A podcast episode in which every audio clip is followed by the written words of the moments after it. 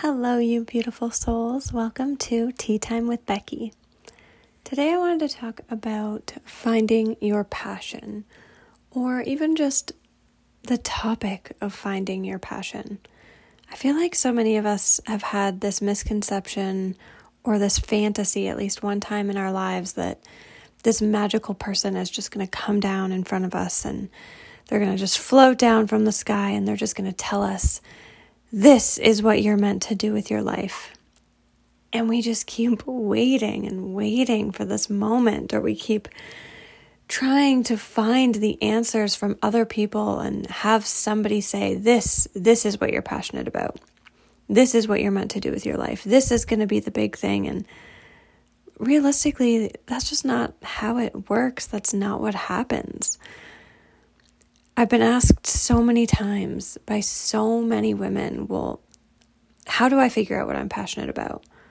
Like, how? Like, please tell me how. How do I figure it out? And it's still, we're so apt to just give away our power. We want to give that power to somebody else, to have somebody else say, hey, this is how you do the thing. This is how your life is going to go. This is how you're going to figure out how to do life. But the hard truth is that we are the only ones that can give us those answers. We truly are the only person that has the answers for what we want to do with our lives. I can't ask somebody else what my passion is going to be and what I'm going to be happy doing because somebody could just, you know, they can try to read me and they can say, oh, well, based on your personality type or based on this and based on that and your skill set, you would be good at this. But that doesn't mean that I'm going to enjoy doing that thing. It doesn't mean that it's going to light me up on a daily basis.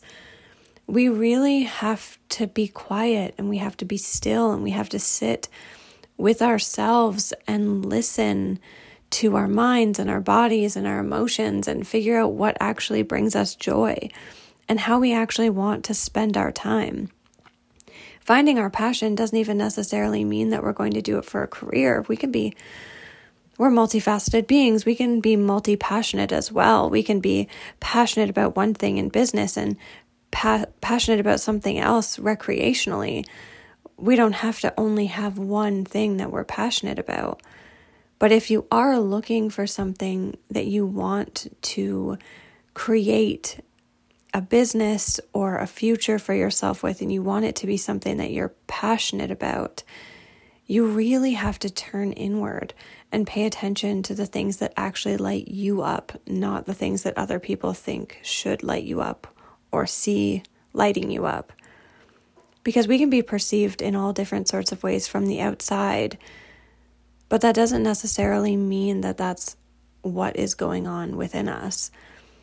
I even like to say I like to look back at what it's it's hard for some people to remember, but the things that lit you up when you were a child, the things that you really enjoyed doing before you had the societal pressures of needing to choose a career path or needing to be responsible, even just before you had those in your family dynamic and before all of the cycles were created, what really made you excited throughout the day or what made you excited to get up in the morning?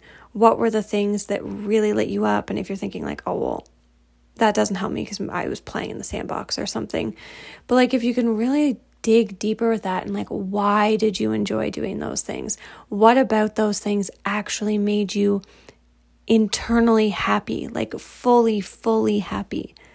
What about those things really lit you up and made you want to go about doing your day.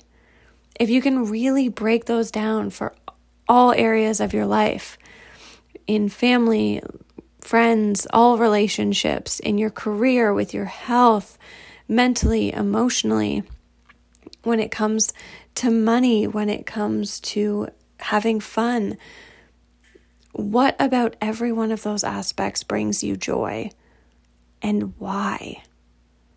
Really, really dig into that why because it's the deepest why that is going to help show you what you're passionate about.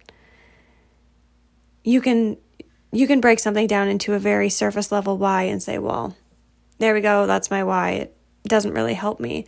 But until you literally cannot break that why down any further, that is when you're going to get to that core, that reason for being, your reason for getting up during every day in the morning. That is going to be the core of your passion or your purpose or whatever you want to call it. You really need to break that down. And the only way to do that is to give yourself time and space to just be. You're not going to find it in validation from others or outside sources. You are not going to find that answer anywhere else.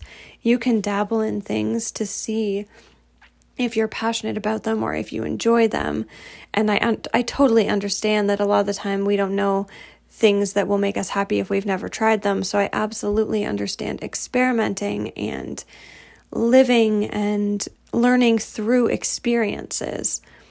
But you still, at the end of the day, at the end of all of that, you have to sit with yourself and see what you are passionate about.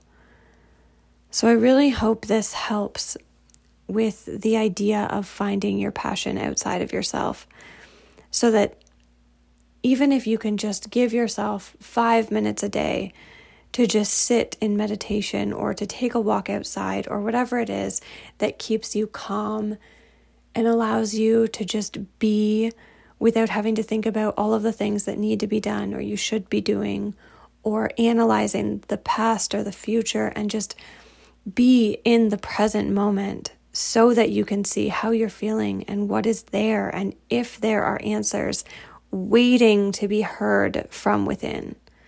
You need to set that time aside in order to get those answers.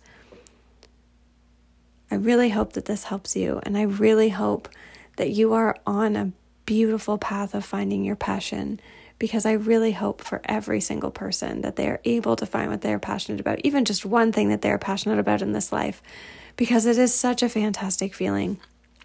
And I know that it is the core of what so many of us are searching for. So I really hope that you have a fantastic rest of your day, and I will talk to you soon.